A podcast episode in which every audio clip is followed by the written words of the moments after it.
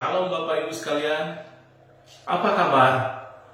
Saya doakan Bapak Ibu ada dalam keadaan sehat walafiat karena Tuhan Yesus selalu baik buat kita. Dari hari ke hari Tuhan Yesus baik.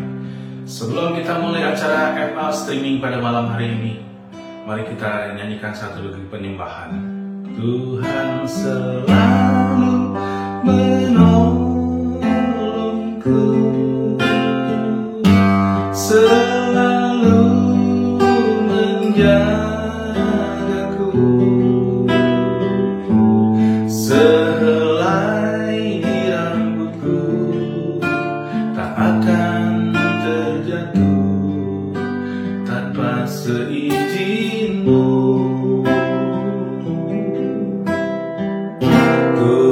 Tuhan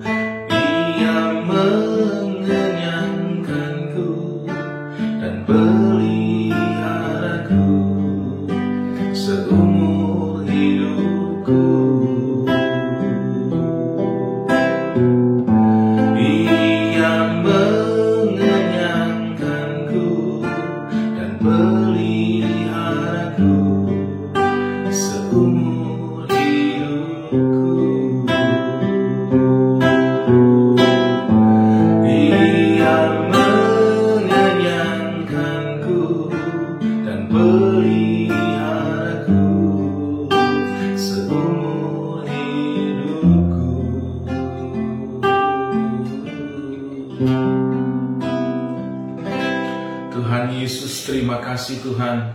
Pada malam hari ini kami datang kepadamu. Kami ingin bersekutu dengan Engkau Tuhan pada malam hari ini. Mari Tuhan kiranya Engkau berfirman melalui mulut hambamu ini yang terbatas Tuhan.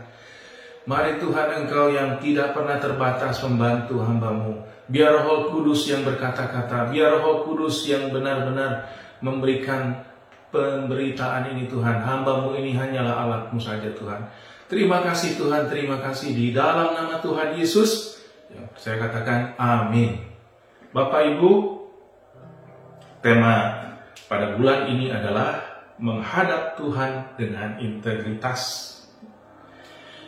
Ayatnya ada di dalam kitab Ibrani 10 ayat 22. Saya bacakan. Karena itu, marilah kita menghadap Allah dengan hati yang tulus ikhlas dan keyakinan iman yang teguh oleh karena hati kita telah dibersihkan dari hati nurani yang jahat dan tubuh kita telah dibasuh dengan air yang murni. Bapak Ibu, ayat ini cerita tentang doa. Doa di mana kita sebagai anak-anak Tuhan bisa berkomunikasi dengan Allah kita. Bapak Ibu kalau dulu berkomunikasi untuk menghadap kepada Allah, umat Israel tidak bisa langsung seperti kita saat ini. Mereka harus melalui imam besar. Persembahan mereka berupa domba, kambing, mereka harus serahkan kepada imam besar. Dan melalui imam besar ini, baru doa-doanya disampaikan kepada Allah. Bapak Ibu, kita yang ada pada hari ini, yang ada pada saat ini, bersyukur. Kenapa? Karena kita bisa menghadap Allah, bisa langsung berdoa. Ya. Saya katakan ini adalah satu sarana yang luar biasa. Bapak Ibu bisa dibayangkan. Kalau kita berkomunikasi dengan seorang pejabat, kita harus melalui protokoler yang sangat sulit. Ya. Saya sering kali berkata kalau di kantor berkata bahwa pada anak-anak kemarin pada kan, kan, staf saya bahwa kalau kita menghadap seorang bupati, menghadap seorang wali kota, dan menghadap seorang gubernur ataupun presiden, ada protokolernya. Ya. Tetapi Bapak Ibu bisa dibayangkan, kita bayangkan bahwa di antara mereka semua, ya, kalau kita berhadapan bupati tadi wali kota, gubernur, dan presiden. Itu kita hormati luar biasa.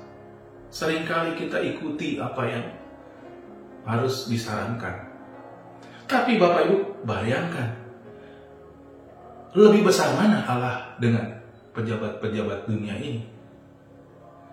Ini adalah satu benar-benar prioritas yang diberikan oleh Allah kita kepada umatnya saat-saat ini. Tapi jadi kita membayangkan bahwa sering kali sebagai anak-anak Tuhan, sebagai umat-umat Tuhan, kita lebih menghormati orang dunia daripada Allah kita yang lebih besar daripada pejabat itu. Malam ini saya diingatkan kembali untuk melihat Allah yang demikian baik ya. Allah yang demikian selalu menolong kita, yang selalu memperhatikan kita. Itu untuk diingat diingatkan diingatkan oleh firman Allah pada malam ini kepada saya pribadi bahwa ini adalah satu hal yang sangat-sangat luar biasa. Saya juga karena kebetulan saya di sini bertindak di kepengurusan FA, saya akan sentuh kepada FA. Marilah kita di sini kita ini saya anggap adalah anggota-anggota FA, mulai dari anggota FA, pengurusnya, ketua, sekretaris, wakil, Ayo, dalam masa seperti saat ini, dengan ayat ini Bapak Ibu, semangat lagi untuk ber-FA. Kenapa? Kita punya Allah yang luar biasa baiknya. Allah yang luar biasa memperhatikan. Dia lebih perhatian daripada siapa pun. Orang tua kita, kalau kita berkomunikasi dengan orang tua kita, kita tidak ada rahasia yang kita tutup-tutupi, Bapak Ibu. Begitu kita berkomunikasi dengan orang ayah kita atau ibu kita, kita berkata bahwa inilah aku. Kelemahan-kelemahanku adalah ini. Kita tidak sering kali kita berkata, mungkin orang tua kita kadang-kadang melihat, oh kelebihanmu ini, ini, ini. Tapi sering kali kita juga berkata, ada kelebihan kekurangan kita terbuka kepada orang tua kita. Kalau kita bercerita dengan pejabat-pejabat dunia ataupun orang-orang dunia, mungkin kita lebih tertutup karena kalau kita membuka segala rahasia-rahasia kita, itu mungkin malah jadi satu bumerang buat kita. Bapak Ibu, Allah kita ini lebih daripada orang tua kita. Dia lebih daripada orang-orang yang ada di dunia ini. Dia lebih mengerti segala persoalan apa yang kita hadapi setiap hari. Mungkin itu masalah ekonomi, mungkin itu masalah kesehatan, mungkin itu masalah keluarga yang tidak bisa dikatakan. Pada malam hari ini, saya diingatkan kembali, mungkin Bapak Ibu juga diingatkan kembali.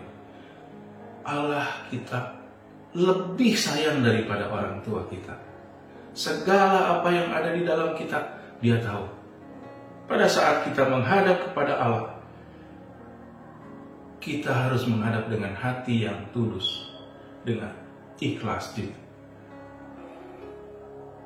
Kita seberapa banyak kita tahu firman Allah, seberapa banyak kita melakukan firman Allah. Dan integritas adalah apa yang kita tahu dari firman Allah, kita lakukan. Itu namanya integritas Bapak Ibu.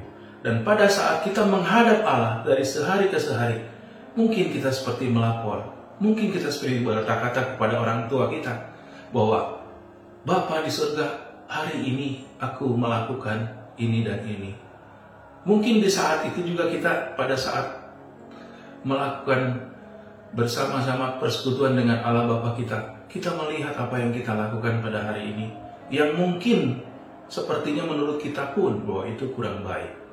Menurut kita pun itu mungkin belum sempurna. Dan kita mungkin teringat ayat sesuatu bahwa ini belum saya lakukan. Ternyata itulah yang harus kita perbaiki. Karena kita punya integritas. Kita punya sesuatu yang harus apa yang kita katakan dengan apa yang kita lakukan, apa yang kita ketahui harus kita lakukan. Apa tentang firman Tuhan harus kita lakukan. Itu integritas kita kepada Allah kita. Bapak Ibu sekalian, pada malam hari ini, kalau kita mengalami masalah ekonomi, kita cerita kepada Allah kita. Saya pernah pada saat dulu-dulu bahwa saya begitu saya begitu kita flashback kepada tahun-tahun yang lama. Kita mungkin mundur 10, 20, 30 tahun yang lalu Bapak Ibu, kita lihat dengan keadaan kita sekarang. Sungguh kita lihat bahwa pertolongan Tuhan pada saat di masalah ekonomi pasti Tuhan tolong. Pasti Anda kalau diminta kesaksian pasti Bapak Ibu bisa memberikan kesaksian. Tuhan menolong saya. Tuhan menolong saya. Saya ingat pada saat eh, dalam masa kesulitan waktu dulu, jadi saya pernah teringat ada di dalam ayat firman Tuhan tentang eh, Elisa dan janda yang eh, kesulitan keuangan, kesulitan ekonomi. Pada saat itu janda itu ditinggal oleh eh, suaminya dan dia mengadu kepada Elisa. Bapak Elisa, ini penagih hutang datang. Anak saya dua-duanya mau diambil karena suami saya waktu itu mungkin berhutang sedemikian banyaknya. Bapak Ibu, di ayat itu dikatakan bahwa Elisa pada saat itu memberikan Elisa yang merupakan uh, wujud daripada Allah kita, dia memberikan satu pertolongan yang sepertinya tidak masuk akal. Pada saat itu dia bilang kepada ibu ini, siapkan, ambilkan buli-buli kosong yang ada di diminta kepada tetanggamu, minta. Ada yang ada di rumah buli-buli kosong, kumpulkan, kumpulkan. Dan pada saat itu dia bilang kumpulkan, lalu masuk ke rumahmu. Dan di rumahmu itu tuangkan minyak ke dalam buli-buli kosong itu. Sampai penuh semua. Setelah semua jual minyak dalam buli-buli itu dan itu untuk melunasi hutangmu gitu. Bapak Ibu. Pasti Bapak Ibu kalau flashback masalah ekonomi eh, saya yakin saya seperti saya lihat dua 20 20 tahun yang lalu mungkin saya lihat waktu itu saya sebagai orang yang masih eh, bekerja di awal-awal saya merasakan begitu banyak kesulitan tetapi pada saat perjalanan waktu Tuhan selalu menolong dengan segala sesuatu yang luar biasa ajaib ya.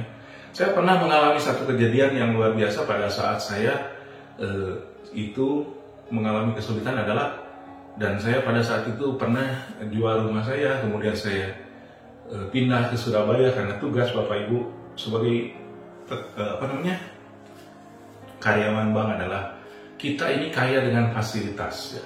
mobil bagus, rumah bagus, tapi itu semua milik kantor Bapak Ibu. Nah, pada saat saya di Surabaya, saya dengan uang yang terbatas, saya beli rumah, eh, tidak bisa beli rumah, saya beli tanah di Citraland di Surabaya. Luasnya lumayan besar, 200, saya ingat 271 meter, dengan uang yang ada pada saya karena saya bilang saya tidak bisa beli bangunan yang eh, rumah yang sudah ada bangunan Bapak Ibu ya.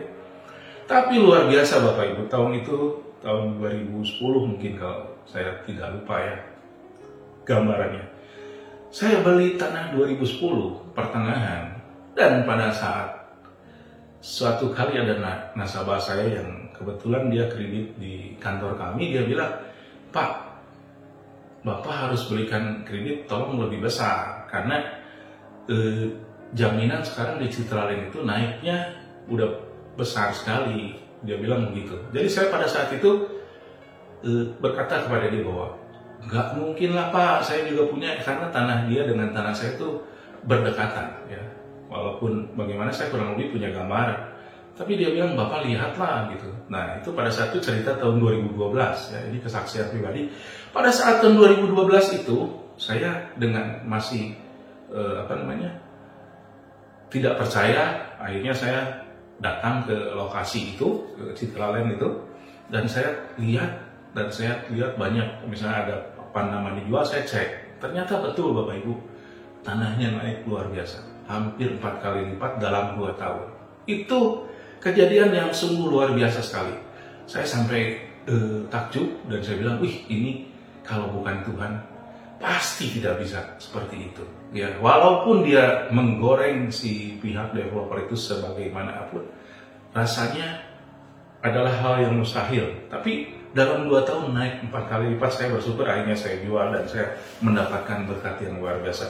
Bapak Ibu mungkin Bapak Ibu juga sedang dalam kesakitan ada yang sedang dalam kesakitan ya ayat firman Tuhan di dalam Alkitab banyak kesaksian-kesaksian dari sejak zaman perjanjian lama sampai perjanjian baru itu terlebih pada saat zaman Tuhan Yesus Bapak Ibu.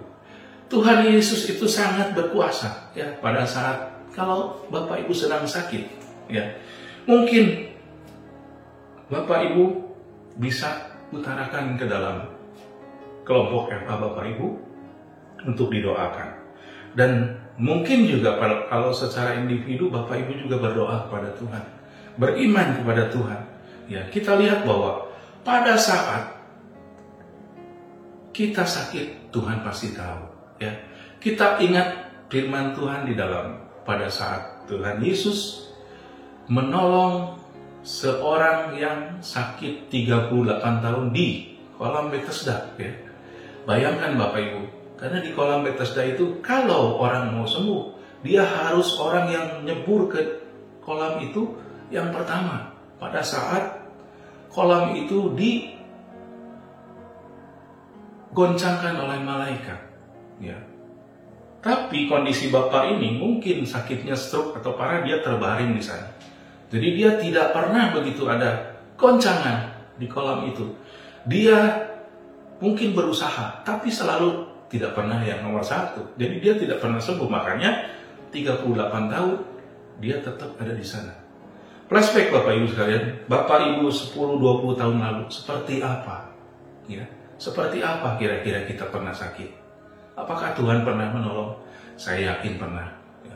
Bapak Ibu bisa saksikan di kelompok Eva. Ingat, kelompok Eva adalah kelompok untuk saling menguatkan Bapak Ibu ya. Saya, saya juga untuk pengalaman masalah sakit penyakit pernah mengalami. Dan saya pernah berdoa waktu itu, saya bilang, oh saya cukup lama, lama sih tidak juga sih, paling kira-kira sekitar dalam kesakitan itu ya cukup kurang lebih 6 bulan mungkin ya. Tapi firman Tuhan yang saya ingat adalah tentang masalah Hizkia di situ. Hizkia, Raja Hizkia pernah sakit dan dia bilang, Tuhan, kalau boleh sembuhkan dan aku minta waktu 15 tahun untuk supaya bisa diperpanjang umurnya, Bapak Ibu. Nah, itu saya ingat, ingat-ingat gitu ya. Saya pernah berdoa seperti itu, malah sekarang udah lebih 15 tahun dan selalu begitu setelah lewat 15 tahun sering kali berdoa Tuhan terus-terus kalau masih boleh tolong perpanjang usia kita, usia saya karena masih banyak pekerjaan yang harus saya lakukan. Bapak Ibu begitu banyak pertolongan Tuhan. Saya yakin kalau Bapak Ibu ditanya satu persatu, wih Tuhan ini luar biasa. Tuhan ini dahsyat gitu ya. Tuhan ini sangat-sangat baik ya. Banyak pertolongan bukan hanya dalam ekonomi, dalam kesakitan, juga dalam keluarga. Kalau yang bermasalah karena e, hubungan yang terganggu dalam pasangan saudara dan anak saudara ataupun mungkin dengan orang tua saudara, ingat Tuhan Yesus itu adalah Tuhan yang maha baik. Dia selalu menolong kita semua. Bapak Ibu, kita lanjutkan dan e, saya baca lagi ya, saya ulang. Karena itu marilah kita menghadap Allah dengan hati yang tulus ikhlas dan keyakinan iman yang teguh. Nah, saya garis bawahi tentang keyakinan iman yang teguh. Ya, dulu mungkin eh, sering kali kita lihat eh, sampai saat ini juga mungkin ya banyak orang-orang yang imannya sama dengan kita sulit untuk mendapatkan promosi jabatan. Ya, eh, Bapak Ibu ada yang mungkin karena hal itu mereka akhirnya jadi beralih keyakinan menggantikan KTP-nya dan dia berharap agar supaya dia bisa dipromosikan jabatannya. Bapak Ibu, untuk keyakinan iman yang teguh ini, sadarlah, sadarilah bahwa Tuhan itu bukan Tuhan yang tidak mengerti. Dia pasti paham. Ya. Saya selalu bersaksi, ya. Tuhan itu baik. Jadi saya sering kali, kenapa ya Tuhan ini memberi berkat? Seringkali berkat itu luar biasa gitu ya. Bapak Ibu, kita baca pada saat di Daniel ya. Oh, eh, saya tidak sorry, sorry saya tidak akan baca tapi saya eh, jelaskan pada saat Daniel dia diambil oleh eh, Raja Babel, dia sampai naik ke tingkat jabatan yang paling tinggi. Ya, mungkin orang kedua pada saat itu di sana. Banyak orang yang tidak suka dengan Daniel. Ya, mereka mencari, cari, cari kesalahan yang bisa dijadikan alasan untuk supaya Daniel ini eh, keluar dari ling lingkaran Raja Babel. Kelemahan Daniel adalah kekuatan Daniel. Ya, apa itu? Daniel itu sehari berdoa tiga kali, dan itu adalah hal yang dijadikan peluang oleh para saingan Daniel untuk menjatuhkan Daniel. Ya. Karena sekali waktu mereka berkata kepada raja, Raja umumkan dalam sekian masa orang tidak boleh meminta kepada orang lain ataupun siapa pun kepada Allah lain, hanya dia boleh meminta kepada raja. Raja terjebak oleh oleh kata-kata dari eh, pejabat itu dan akhirnya malah yang kena adalah Daniel. Karena Daniel itu tiap hari dia tetap dia tidak mau membuang imannya. Dia tetap berdoa kepada Tuhan tiga kali dan itu membuat dia dihukum masuk ke gua singa. Tapi keyakinan iman yang teguh dari Daniel ini Bapak Ibu sudah tahu bahwa Daniel tidak sedikit pun tergores kulitnya oleh singa yang ada di gua tersebut Padahal gua singa itu banyak sekali singa-singa yang kelaparan Bapak Ibu. Demikian juga Sadra Mesa Abednego pada saat dia diminta oleh Raja Babel sembah patung ini atau Anda saya masukkan ke dapur api. Sadra Mesa berkata bahwa sampai kapan pun aku tidak akan menyembah patung ini. Aku kami, maksudnya kami kalau misalnya pun Allah tidak menolong pada saat di dapur api, kami tetap tidak akan menyembah kepada patung tersebut. Nah, ini keyakinan iman yang sangat luar biasa Bapak Ibu. Dari kejadian Sadar Mesa itu dan akhirnya mereka dimasukkan ke gua eh, ke dapur api. Tapi berkat daripada pertolongan Tuhan, sehelai rambut pun tidak ada yang terbakar. Karena iman yang teguh dari mereka membuat Tuhan terharu mungkin. Dan akhirnya dia menolong mereka. Bapak Ibu, mari kita sudah banyak diberikan apa namanya privilege, diberikan banyak kemudahan. Satu, menghadap Allah lebih gampang dibanding kita menghadap kepada pejabat-pejabat yang ada di dunia ini. Menghadap, berhadapan, berkomunikasi dengan orang tua mungkin juga lebih terbatas karena mungkin lokasi bapak ibu berbeda kota dengan orang tua kita. Cuman dia bisa via alat komunikasi, video ataupun apa pun. Tapi kita punya Allah yang sebagai uh, Allah yang baik, yang lebih daripada siapa pun yang ada di dunia ini. Ya, kita menganggap Allah kita itu mungkin bagi yang sudah tidak punya orang tua, kita punya orang tua tetap. Karena kita punya Allah yang selalu dan selalu ada buat kita sekalian. Bapak Ibu, mari kiranya pada malam hari ini kita diingatkan kembali untuk tetap selalu berdoa kepada Allah.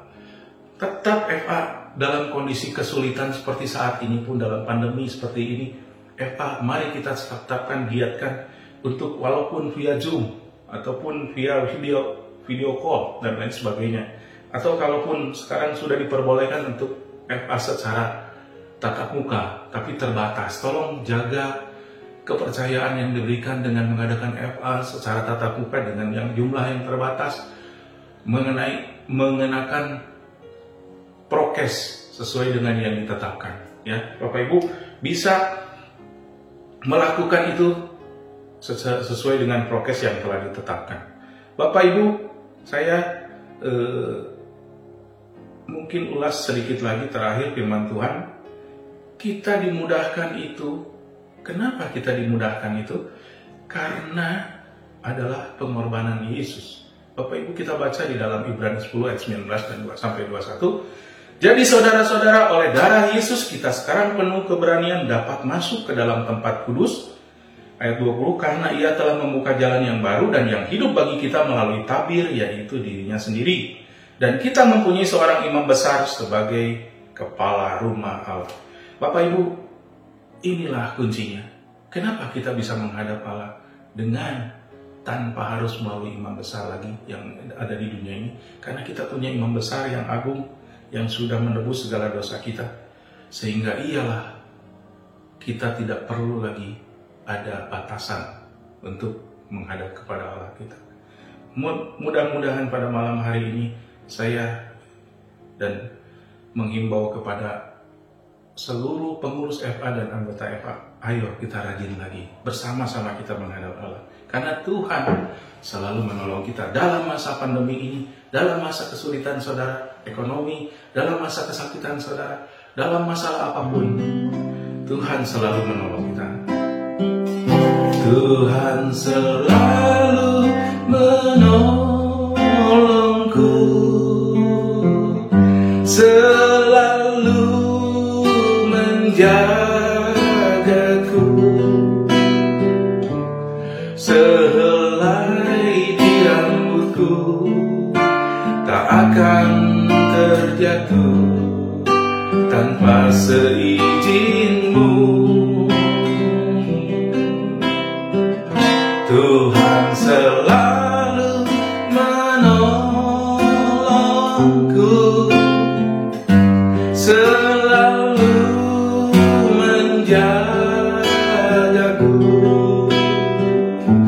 Ia mengenyangkanku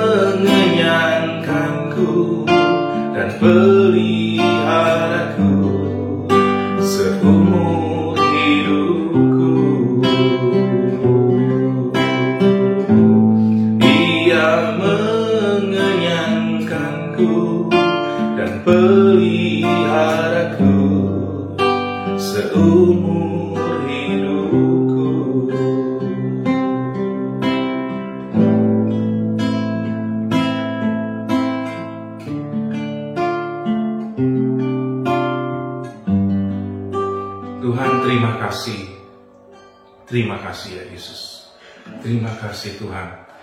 Mari Tuhan pada akhir daripada acara kami malam hari ini kami berdoa untuk gembala-gembala kami mulai dari gembala pembina Bapak Pendeta Bambang Yohanan dan keluarga kiranya Engkau berkati.